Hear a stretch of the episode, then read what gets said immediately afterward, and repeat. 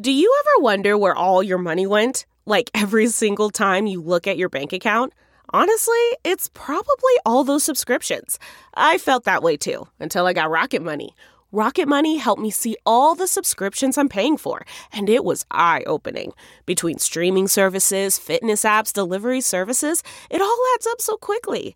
Rocket Money is a personal finance app that finds and cancels your unwanted subscriptions, monitors your spending, and helps lower your bills. Rocket Money has over 5 million users and has helped save its members an average of $720 a year with over 500 million in canceled subscriptions. Stop wasting money on things you don't use. Cancel your unwanted subscriptions by going to rocketmoney.com slash Wondery. That's rocketmoney.com slash Wondery. rocketmoney.com slash Wondery. Getting the smile and confidence you've been dreaming about, all from the comfort of your home, isn't a total mystery with Byte clear aligners. Just don't be surprised if all your friends start asking, What's your secret? Begin by ordering your at home impression kit today for only $14.95.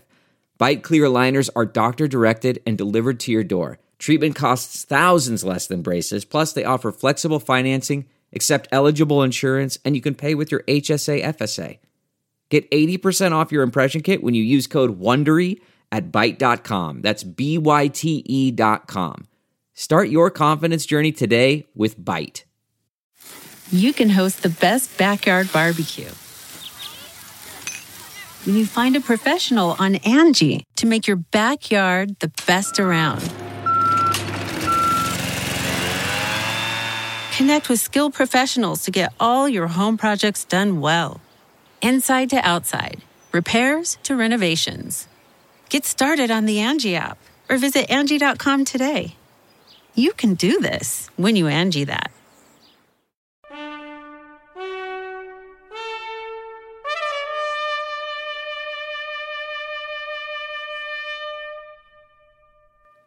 Good morning.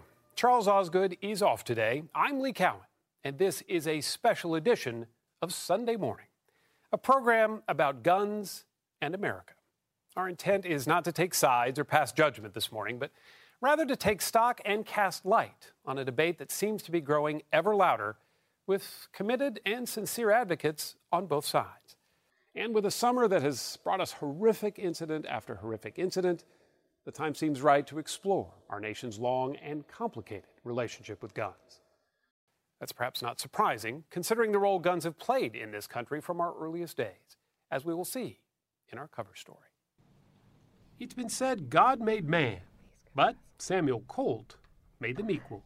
This is the type of weapon that would have been used at Lexington or Concord. While guns offer a window into our history, the view hasn't always been crystal clear. I think that for most of our history, uh, guns were viewed more as a tool, um, and that more in the 20th century, we see a convergence of gun love and a large number of guns. Ahead, how America's love affair with firearms may have started as only a cool crush.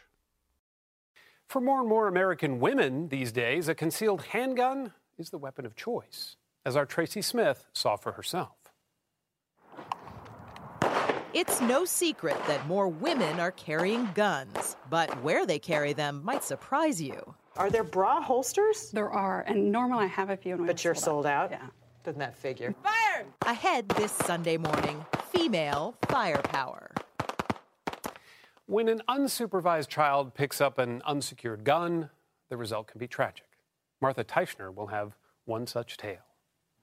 I thought of it like any other, you know, toy gun that I had because it looked very similar. At age 10, Sean Smith accidentally killed his little sister. Dead. She's dead? Yes, please get my mom and dad. My God. An unlikely tragedy? Not, according to a landmark study of boys and guns. How hard is it to pull the trigger? Ahead this Sunday morning, a powerful urge to play. And we're not the only country struggling over gun related issues. 20 years ago in Australia, a mass shooting there was the action that caused a sweeping reaction. Seth Doane takes us there. A lone gunman killed 35 people. It rattled a country and its then prime minister. You knew right away you had to do something? It demonstrated so dramatically what happened when a madman got hold of uh, rapid firing weapons. Ahead on Sunday morning, Australia's dramatic response to its worst ever mass shooting. In parts of the American West, guns are a way of life, a way of life shared by young and old alike. As our newest Sunday morning contributor, Ted Koppel, will be showing us. This town was founded by and named after William F. Cody, known to the world as Buffalo Bill. There are more guns here on a per capita basis in Wyoming than anywhere else in the country. And the passion for firearms is ingrained at a young age. Good job. A very young age. Families and their guns here in the town that Buffalo Bill Cody built later on Sunday morning. Welcome to Play It, a new podcast network featuring radio and TV personalities talking business, sports, tech, entertainment, and more. Play it at play.it. No other developed country embraces firearms the way ours does. The more we argue about them, the more it seems their mystique grows. But just how guns became part of our cultural DNA has been a long journey. And that is where we begin. Of all the artifacts that were aboard the good ship Mayflower, not a single gun is known to have survived. But historians believe they were probably there, accompanying the pilgrims to Plymouth Rock. Guns are so woven into the fabric of our founding that on the fourth floor of the Smithsonian's National Museum of American History, they have their very own vault. I'm sure there's people that would give anything to come in here and see these things, right? Yeah, I, I get lots of visitors who are just astounded and don't want to leave. David Miller is the curator here. He's got guns of all shapes and sizes and calibers. George Kennan. Ooh, that one is probably from Russia. And every one has a historic reason for being here. This is the type of weapon that would have been used at Lexington or Concord. It's not the gun that kicked off the revolution with that shot heard round the world, but it's similar. The musket is now in every history book. It's come to symbolize freedom and independence, even celebrated on Broadway in the smash hit Hamilton. Guns are just part of our everyday language, going off half cocked, flash in the pan, bite the bullet. They're all rooted in firearms lore. But were we really born a gun culture? Historian Pamela Haag says not necessarily. Listen to how many sentences begin with something like Americans have always, they have always loved guns, they have always had guns. These things are much more complicated than that. The meanings of guns have changed. In her book, The Gunning of America, Haag says most settlers viewed the gun as a tool, as necessary and yet as ordinary as a plow or an axe. We think we have a gun culture because of this special, exceptional status with guns, but really, commercially, the gun was extremely unexceptional. It was very much treated like any other commodity. At the start of the Revolutionary War, we didn't even have enough arms to outfit the Continental Army. Today, however, it's estimated we have more guns than people. So, how did we get from there to here and here? The gun industry is not the only reason that we got here. However, it is the reason that never gets talked about. It's not just a matter of salesmanship, but gun industrialists like Oliver Winchester and Samuel Colt did their level best to create a market for their wares. Out of their factories in Connecticut, what came to be known as Gun Valley, they would soon produce firearms with the same speed and efficiency as Henry Ford would later do with the automobile. Best known, the Winchester 73 and the Colt single action Army revolver, two of the guns that won the West. But as the frontier disappeared, so did the desire of many Americans to own a gun. These guns were not just selling themselves, they weren't just flying off the, the shelf. So by the 20th century, gun makers started to market their guns not just as a tool, but a feeling. What was once needed now had to be loved. There was a strong appeal to the young, too, and the notion of the gun as a rite of passage. One of the more interesting ads said, You know your boy wants a gun. You just don't know how much. He can't tell you. It's beyond words. For parents worried about real guns, there were catalogs full of toy ones. A must have. There it is. Immortalized in what is now a Christmas classic. The Red Ryder 200 shot range model air rifle. It resembled the iconic rifles of the Wild West. And nothing romanticized the gun better than the cowboy. From real life legends like Wild Bill Hickok, Wyatt Earp, and Annie Oakley, to Hollywood immortals like John Wayne and Jimmy Stewart. The gun came to represent the rugged individualism of the untamed West. As the good guys and bad guys changed, so did the guns. Say hello to my little friend. Some became as famous as the stars who fired them. Go ahead. Make my day. We do take our guns seriously, owning them as a constitutional right. But we've also tried to legislate how to control them. Americans have always had mixed feelings about guns. So, for as much as the gunslingers are part of our heritage, so too is uh, disquiet and discomfort with guns. Even in the supposed Wild West, towns like Tombstone and Dodge City prohibited people from carrying guns in public. FDR signed the first federal gun control legislation in 1934, hoping to reduce the number of bootlegging gangsters armed with Tommy guns and the like. Then, fast forward three decades.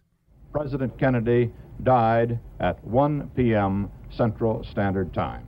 John F. Kennedy's assassination, along with Robert Kennedy and the Reverend Martin Luther King Jr., led President Lyndon Johnson to push through the Gun Control Act of 1968. We have been through a great deal of anguish uh, these last few months and these last few years.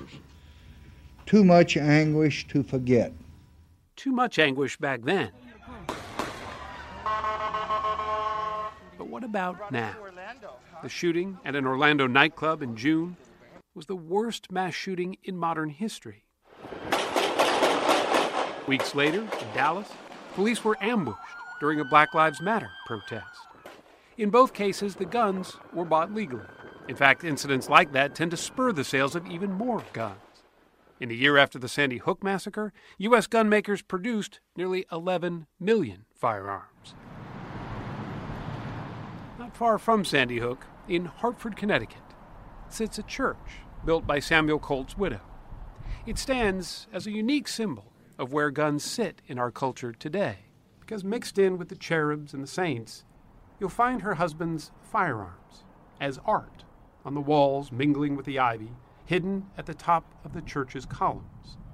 And maybe that's the place guns will always occupy, worshipped by many, their presence carved in stone.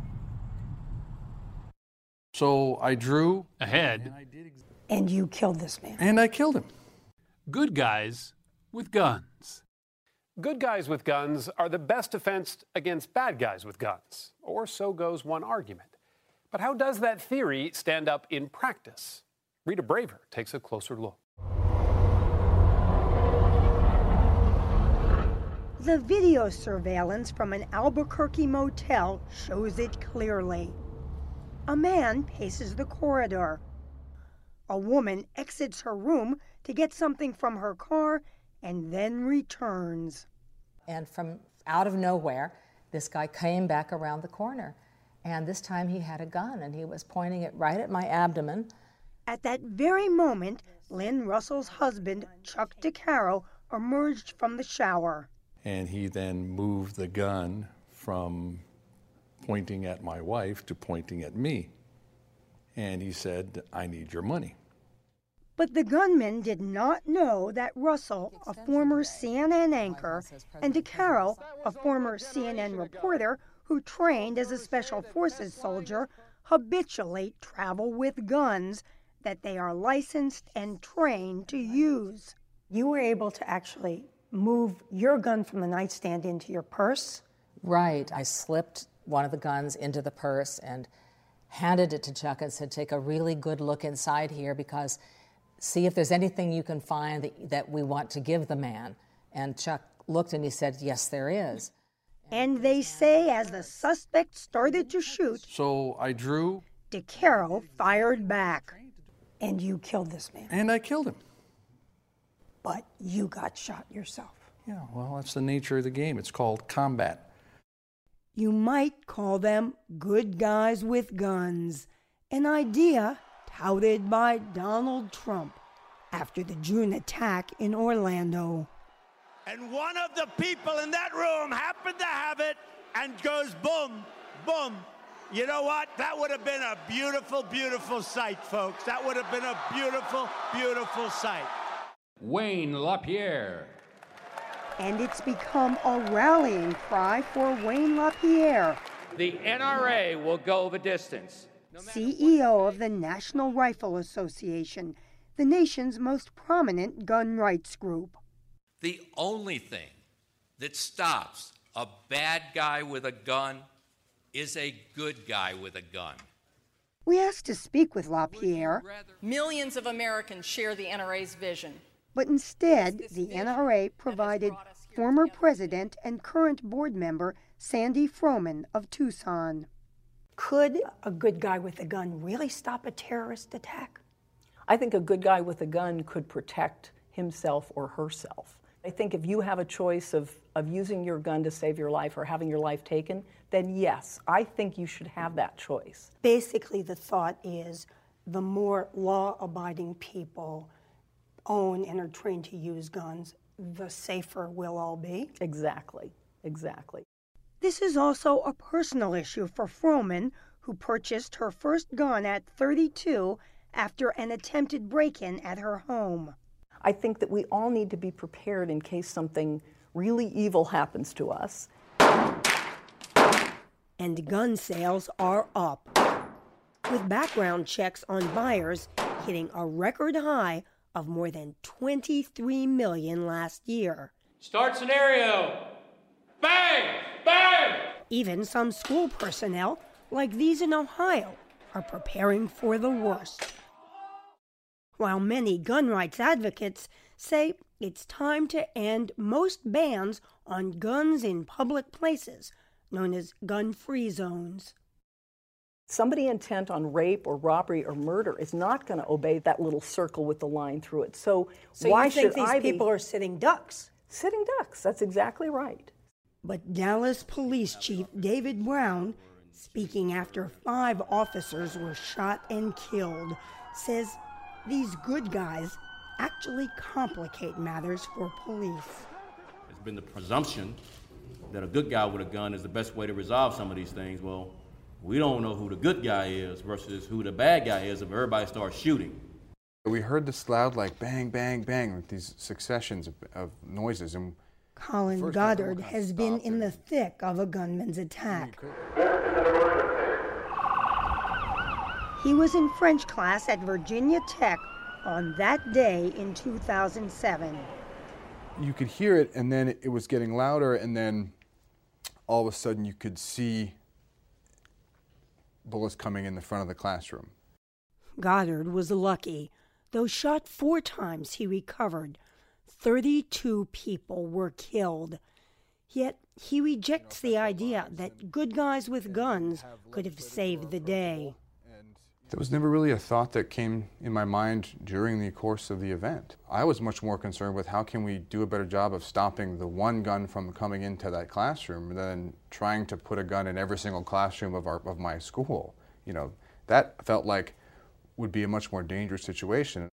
Goddard now works advocating for stronger gun control laws that he says would keep guns away from the bad guys in the first place.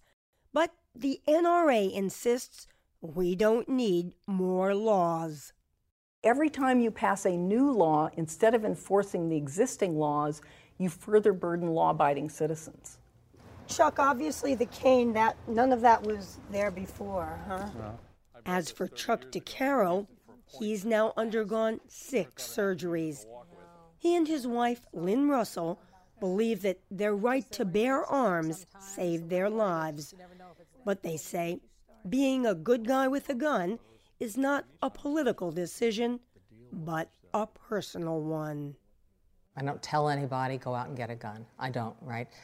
But if you're going to, you should be very well trained and that understand that even if you have to use that gun to defend yourself, that life is never going to be the same again. Can you show us where you carry it? I have a purse. Coming up, I have in this holster. It's right here in the front pocket. weapon of choice. It's pink. It is pink. Welcome to Play It, a new podcast network featuring radio and TV personalities talking business, sports, tech, entertainment, and more. Play it at play.it. Any discussion of the right to bear arms has to take note of the Second Amendment. And any discussion of just who's bearing arms has to take note of the growing ranks of women. Two reports now. Tracy Smith will be along shortly, but first, here's Anthony Mason. At the heart of the debate over guns in America is a single inscrutable sentence the Second Amendment of the Bill of Rights. The wording itself is unusual, isn't it? It's unusual, it's short, it's clogged with commas, but there's a Michael Waldman, who heads the Brennan Center for Justice at New York University Law School, is the author of a biography of the Second Amendment. The Second Amendment says a well-regulated militia, comma, being necessary to the security of a free state, comma, the right of the people to keep and bear arms, comma, shall not be infringed. What does that mean? The most disputed clause in the Constitution is the phrase about militias, which were a great concern when the Bill of Rights was written in 1792. At the Constitutional Convention in Philadelphia, there was a very big controversy about how to allocate military power. Nelson Lund, professor of constitutional law at George Mason University, says the states feared the new government would try to disarm the 13 state militias, which required every white male over 16 to own a musket. The Anti Federalists were very worried that the states were being deprived of their power, would be deprived of their power to resist federal tyranny. The militia, sir, is our ultimate safety, Patrick Henry argued. We can have no security without it. While guns were commonplace then, so were gun regulations. New York and Boston prohibited the firing of guns within city limits. And in the notes for the Constitutional Convention, Waldman says There's literally not a word about it protecting an individual right for gun ownership for self protection, hunting, or any of the other things we think about now.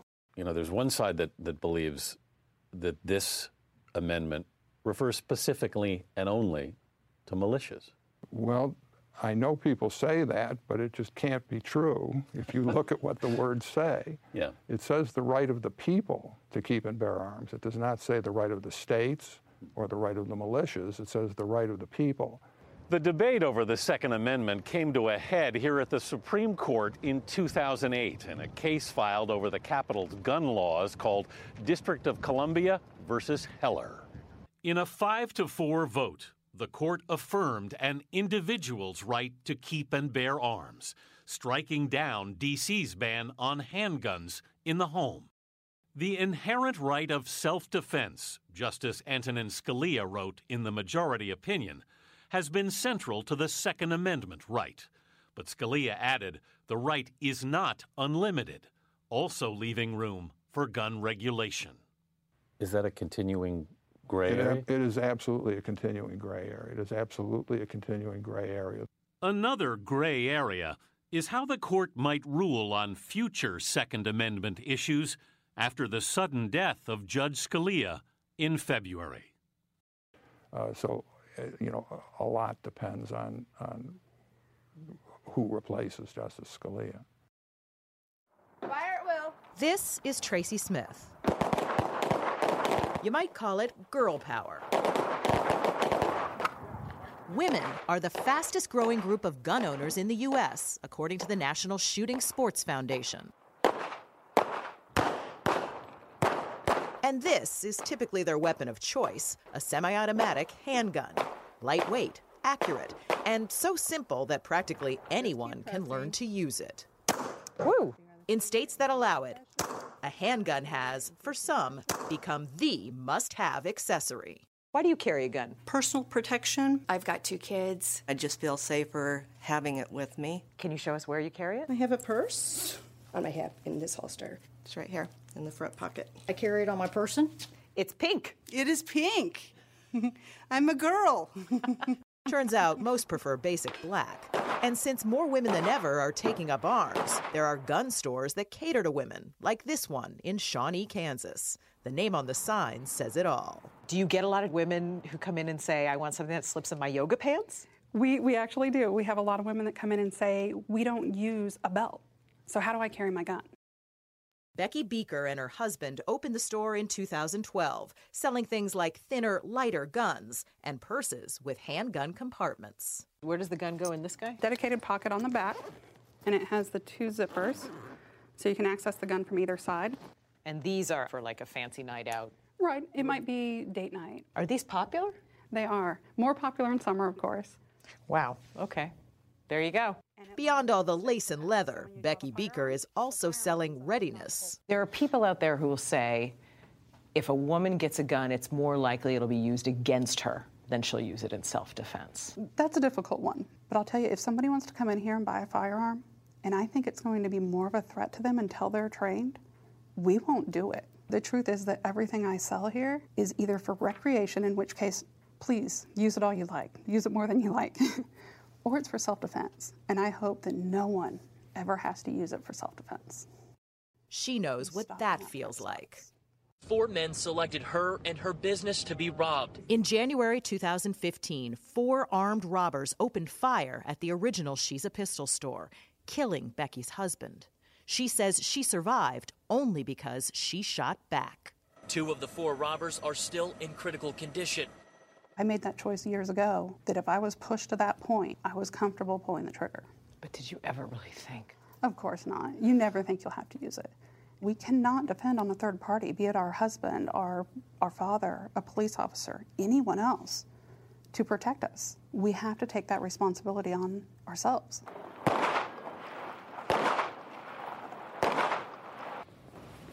Next. It's not like the movies, the bullets don't bounce off. Just how bulletproof is bulletproof?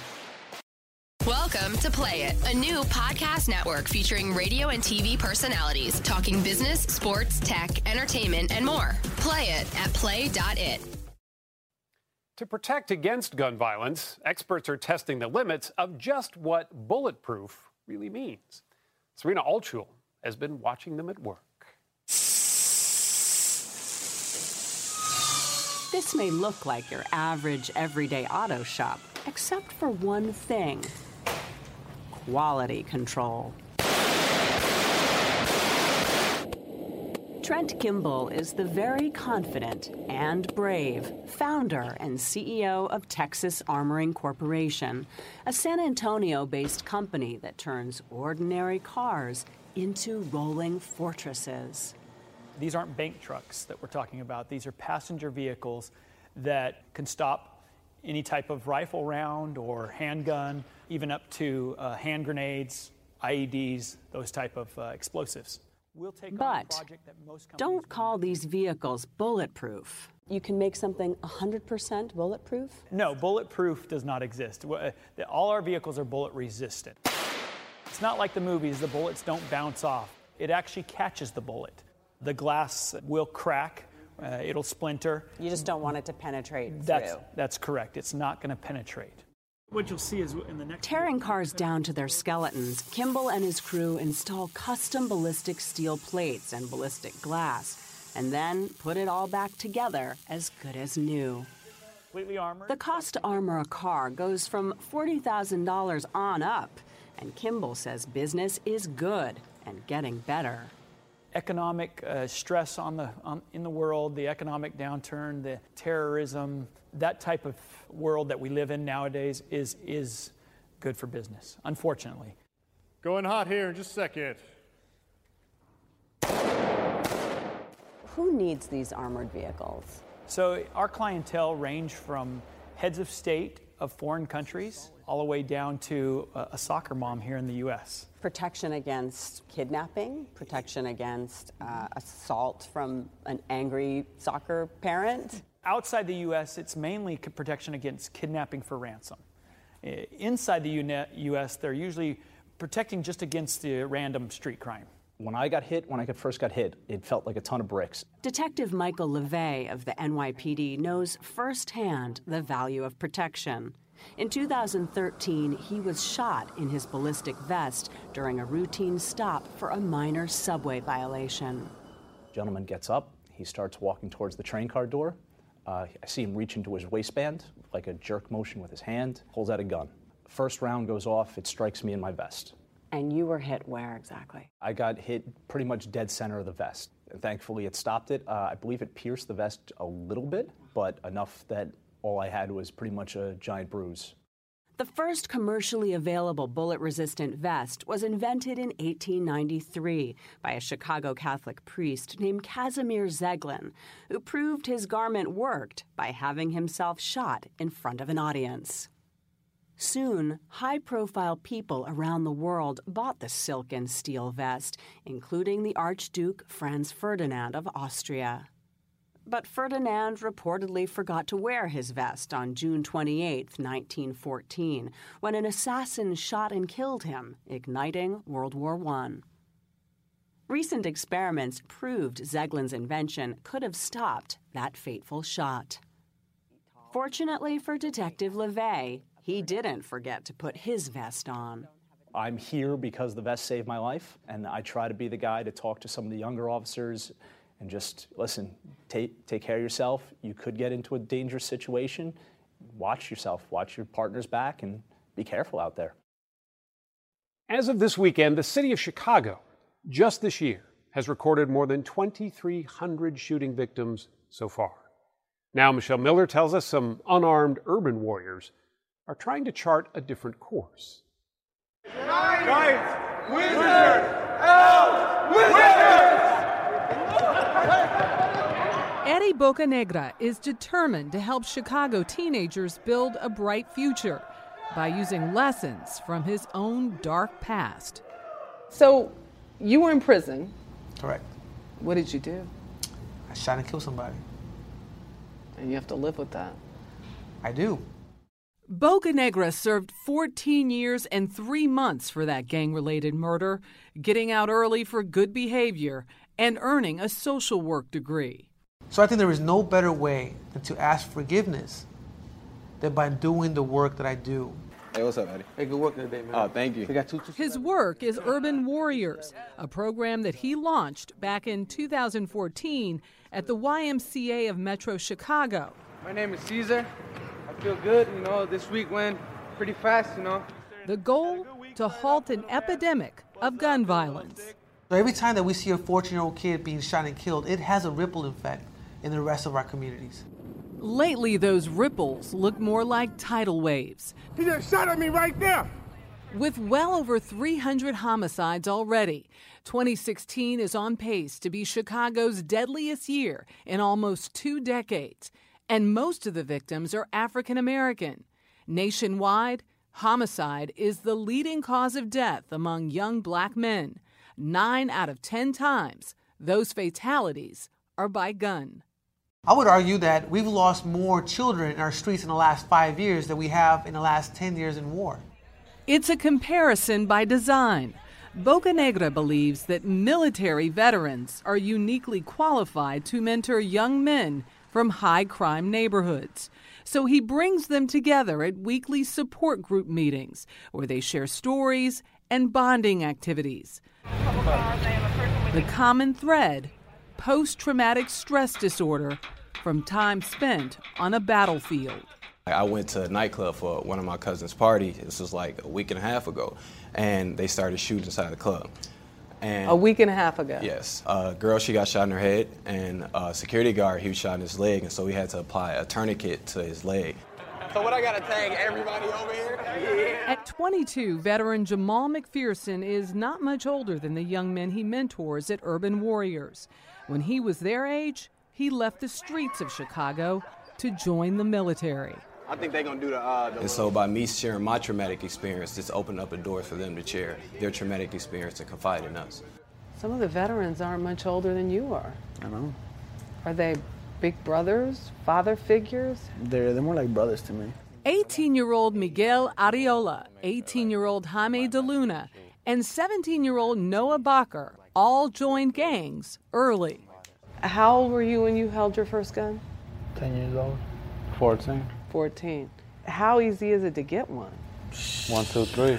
But since graduating from Urban Warriors, they're no longer actively involved in gangs. The program is now being studied at the University of Chicago. but one thing is clear already there's a little bit of hope where there was once no hope at all. The guy who came in, how is he different from the guy who came out? I don't see myself taking a life no more. I see myself changing somebody's life. Or I don't see myself going to prison. I see myself going to college. Okay, who did you shoot, Sean? My sister. I didn't mean to. Okay, Sean. When children shoot children. Next. Welcome to Play It, a new podcast network featuring radio and TV personalities talking business, sports, tech, entertainment, and more. Play it at play.it. Just how common is it for a child to accidentally shoot and kill another child? One time presidential candidate Adlai Stevenson shot and killed a female cousin in a gun mishap when he was a boy. That was back in 1912. Martha Teichner has a more recent example. They were riding their bikes to school that day.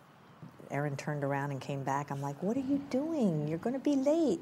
She goes, I just want to tell you I love you, Mommy, and gave me a nice kiss.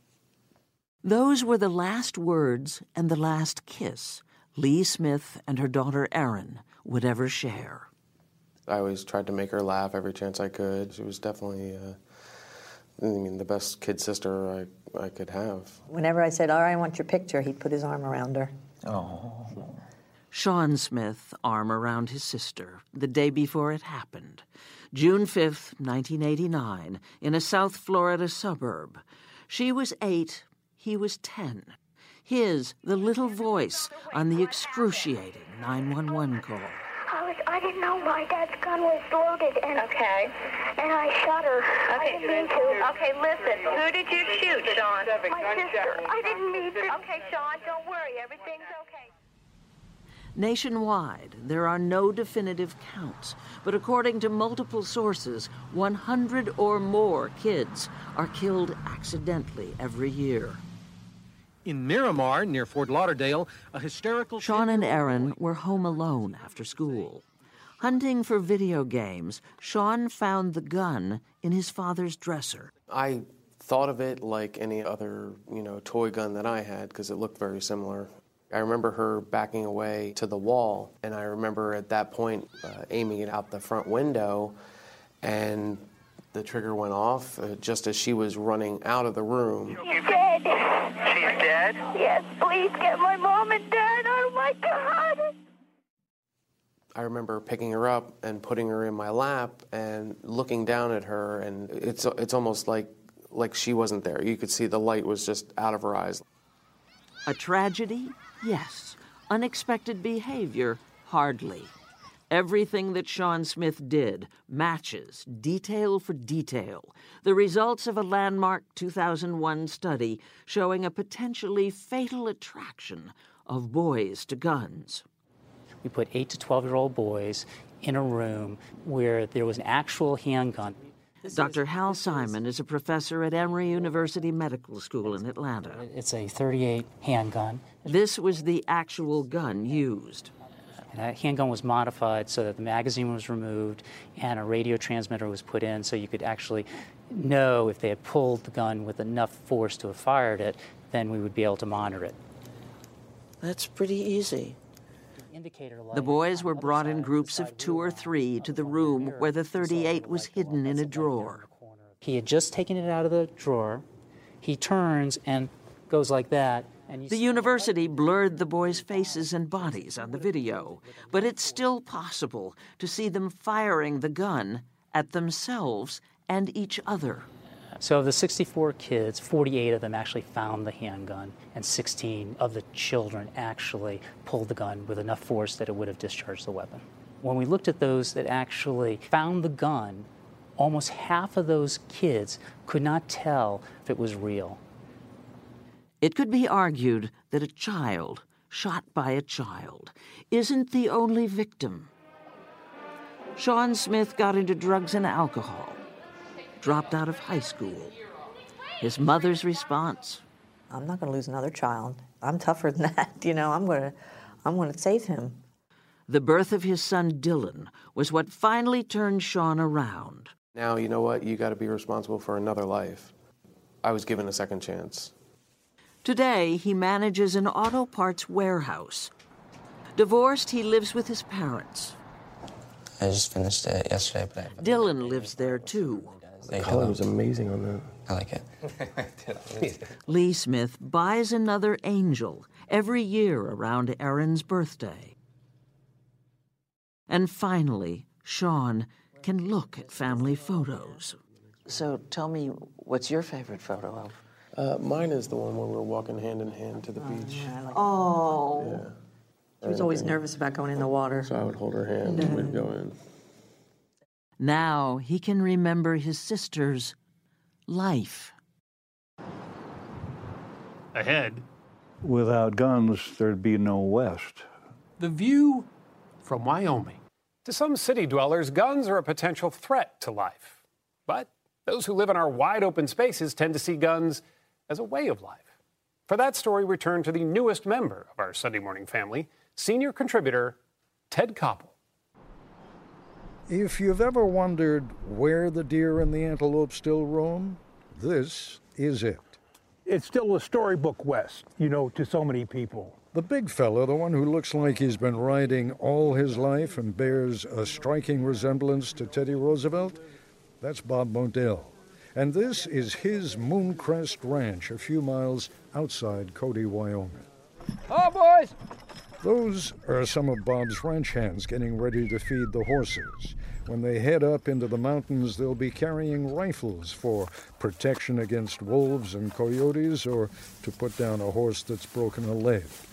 Even down here, a couple of the men carry handguns. Well, you never know when you, you may need it. It's an enormous piece of land. Model owns 5,000 acres, and then there's another 195,000 acres of public land surrounding his ranch. So you're sitting on roughly 200,000 acres of my land. I am. Well, you're welcome. And I appreciate that. But I would say to you, uh, uh, I'm a good steward. I use it for grazing uh, my livestock, and uh, I'm also a a licensed uh, big game outfitter. And uh, you're lucky to have me, you know, watching after your land. You know, when, when people who don't hunt look around a place like this and when you see all the heads up on the wall, they say, What the hell is that guy talking about? Conservation? They're killing them. The hunters have played an important role in conserving not only wildlife, but uh, our resources upon which the wildlife live. There's no getting around it. Guns are big in Wyoming. More guns per capita than any state in the country. As for the residents of Park County, that's where Cody is located, well, here's the sheriff, Scott Stewart. If they have guns in the home, the low end's going to be probably four to five. High end's going to be anywhere from 100 to more. And, and how many people in this county do not have guns? I would say the, a very minority. Still, when it comes to the rate of gun related murders, Wyoming is below the national average. Sheriff Stewart will tell you he's all right with all those guns out here. He has only a handful of deputies. We might have three on duty in the county to cover 6,000 square miles. Sometimes you could have a deputy on one side of the county and get a call 40 miles away. Chances are he's not going to get there to intervene in any kind of conflict that's maybe going on. So, what you're telling me is people need to be able to take care of themselves. Absolutely. Guns are woven into the tapestry of all the old Wyoming families, that of retired Senator Alan Simpson, for example. How long have you Simpsons been out here? My great grandfather came to Jackson in 1884. My grandmother lived to be 100. She was born in Salt Lake in 1874, two years before the Custer battle. She always carried a Derringer in her in her purse. I assume that back then folks needed their guns. Without guns, there'd be no West. This takes a 30 caliber There is, Simpson concedes, a strain of violence in his family. That's it. My grandfather murdered a guy in the main street of Cody in August of 1923. Because? My grandfather was a lawyer, so uh, he represented this guy. The guy didn't like the result, came up behind my grandfather, hit him in the back of the head. Simpson's grandfather got a gun and shot his client, killed him. A local jury voted for acquittal. And then there's the senator's own boyhood. I was an assassin. I, uh, we were bad. We stole, stole shells, 22 shorts, and would go out into the hills and see how close we could come to each other in the rocks. Alan Simpson, you will not be surprised to learn, is no fan of gun control legislation. Gun control in Wyoming is how steady you hold your rifle. Okay, Mac, why don't you go ahead and take a few shots first? That's the senator's son, Colin, with his son, Mac. They call him Big Mac. What's wrong with it? Does this sort of match what your dad did with you? I mean, what Al did with you? Absolutely, Ted. What I'm doing here with the boys is exactly what we did. There's a real effort to instill gun safety. People in other places don't understand how careful we are, how, how much we understand, and how we learn from a young age. When he was 13, Dylan Romero was already a crack shot. It's an expensive sport, though, and his father had him draft a contract outlining what he's prepared to do in order to keep shooting. I have to keep a GPA above 3.95, not do any drugs or alcohol, ever, pretty much, and just stay out of trouble with the law, my teachers, respect him and my mom. Dylan started shooting when he was about seven. That's how old Ella was when we met her. But she and her dad, Bo Allen, have already been at this for a while. Hey, good nice shot. When's the first time you, you shot a gun? Well, I think it was when I was five. Oh, so you're an old hand at this. You've been doing this for a long time. Mm-hmm. You like coming out and shooting with your daddy? Yeah. That's Haley O'Neill at age five. Her dad, Justin, is showing her how to thumb back the hammer on her pistol. One more time. Good job. She is as sweet as can be, and she's clearly having a good time. Yes, sir. But there's some people who might watch this and say, boy, five is awful young. Awful young. Not at all, actually. Tell me why. Respect starts now. Respect of life, respect of country, respect of game, everything starts now. That all starts when they're impressionable. Haley, turn around here a second, sweetie, so you can see the camera. I just want to know one thing. Did you have a good time? Did you enjoy this? Would you like to do it again? At this point, some gun control advocates in our major cities may be shaking their heads in disbelief. Folks out here, though, couldn't care less. And they don't give a what people think about them back there. While they're killing each other every day more than they are out here, why do we have to listen to that? Out on a pheasant shoot, says Colin Simpson, people and their guns get along just fine. It's a community event, it's a family event. The memories I have with my father and my brother and my two boys and my wife and my, I mean, you name it, those are wonderful memories. To a great extent, our perspective on guns is shaped by where we live. This is the view from Cody, Wyoming. Welcome to Play It, a new podcast network featuring radio and TV personalities talking business, sports, tech, entertainment, and more. Play it at play.it. So, whose job is it to police all these millions of guns in an ever growing number of hands? The FBI conducts background checks on gun buyers. Use a gun illegally? And the answer is the ATF.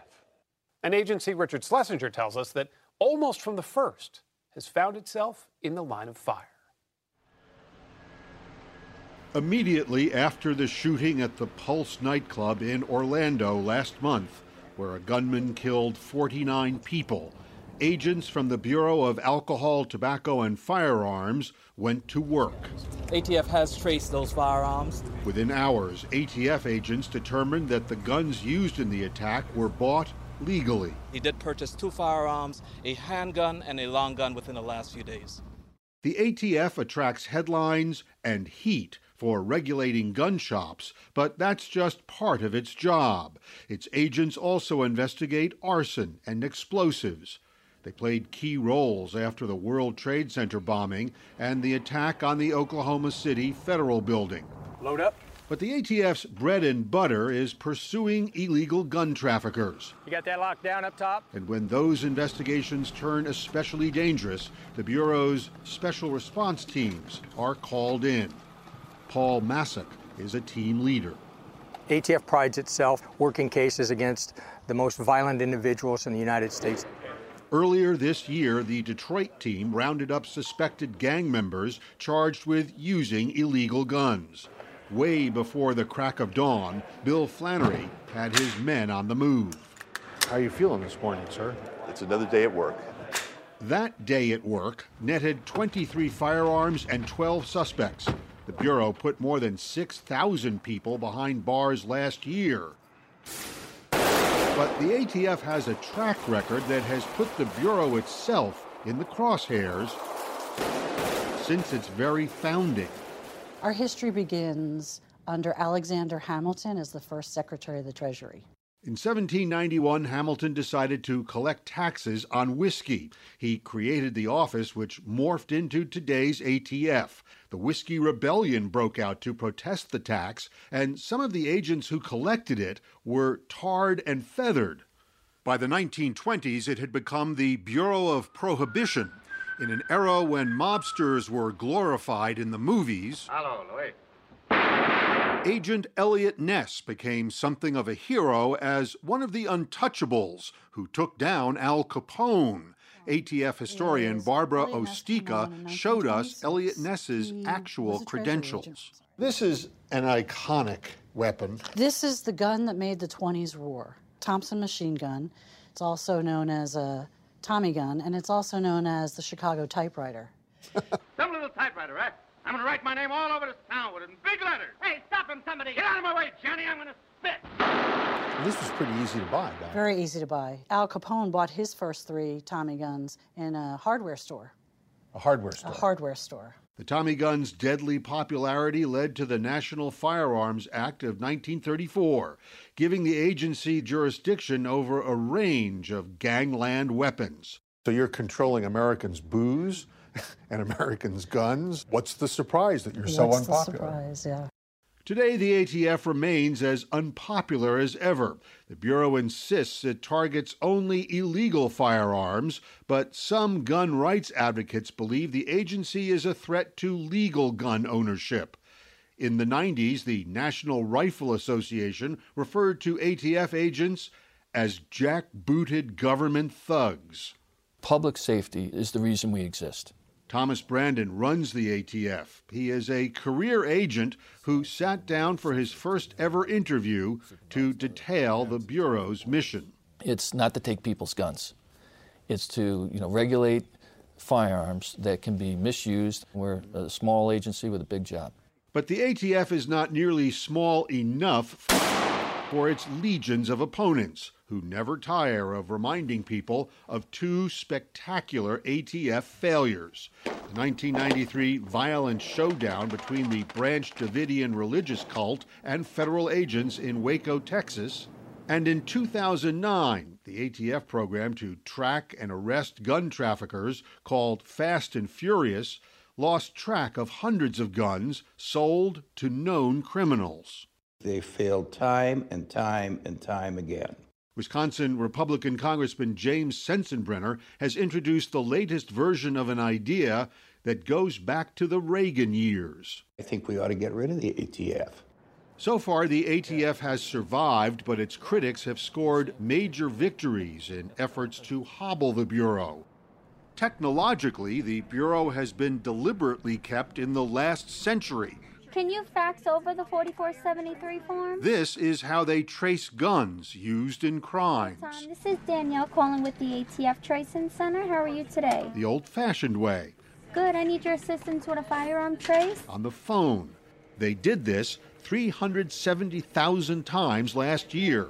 Have a gun trace? Many Second Amendment advocates strongly oppose a nationwide gun registry, Yes, that's correct. so Congress has prohibited the Bureau from creating a computerized, searchable database of gun manufacturing and sales. All righty. I think that having a database of gun sales amounts to de facto gun registration, and that is something that Congress would never approve and which I would never approve of. Without a searchable database, it took 12 hours to find out who owned the guns used in the San Bernardino massacre last December. Does that make sense to you? You know, no. I mean, uh, with technology, uh, but there's a lot of things that don't make sense in this town, you know? And so, uh, yeah, would it be efficient and effective? Absolutely. Um, would the taxpayers benefit with public safety? Absolutely. Are we allowed to do it? No. The ATF's Gun Tracing Center is stacked with thousands of paper records, often all but unreadable, from gun shops that are out of business. They sometimes have to go through these, page by page, to trace a firearm. Then there are the 139,000 gun dealers that are still in business. The ATF has just 620 investigators to keep an eye on them. Do you think that there is a concerted effort to keep ATF as weak as possible? Uh, from sitting in the seat and being around, I would be naive to answer your question to think that the, the politics of uh, firearms enforcement that there's not some translation into our budget allocation. That's a very diplomatic answer. hey, I'm, I'm learning the job. Can I assume that that's yes? Yeah. We're going to add 200 more ATF agents. In January, President Obama responded to the San Bernardino shooting by proposing to beef up the ATF. Do you think the president will get his 200 extra ATF agents? No. Boy, you didn't even hesitate. No. Today, the ATF finds itself in a familiar position. The agency that keeps trying to exert its authority over guns remains under the gun. In the wake of a deadly shooting rampage back in 1996, the Australian government reacted quickly and decisively to ban certain guns.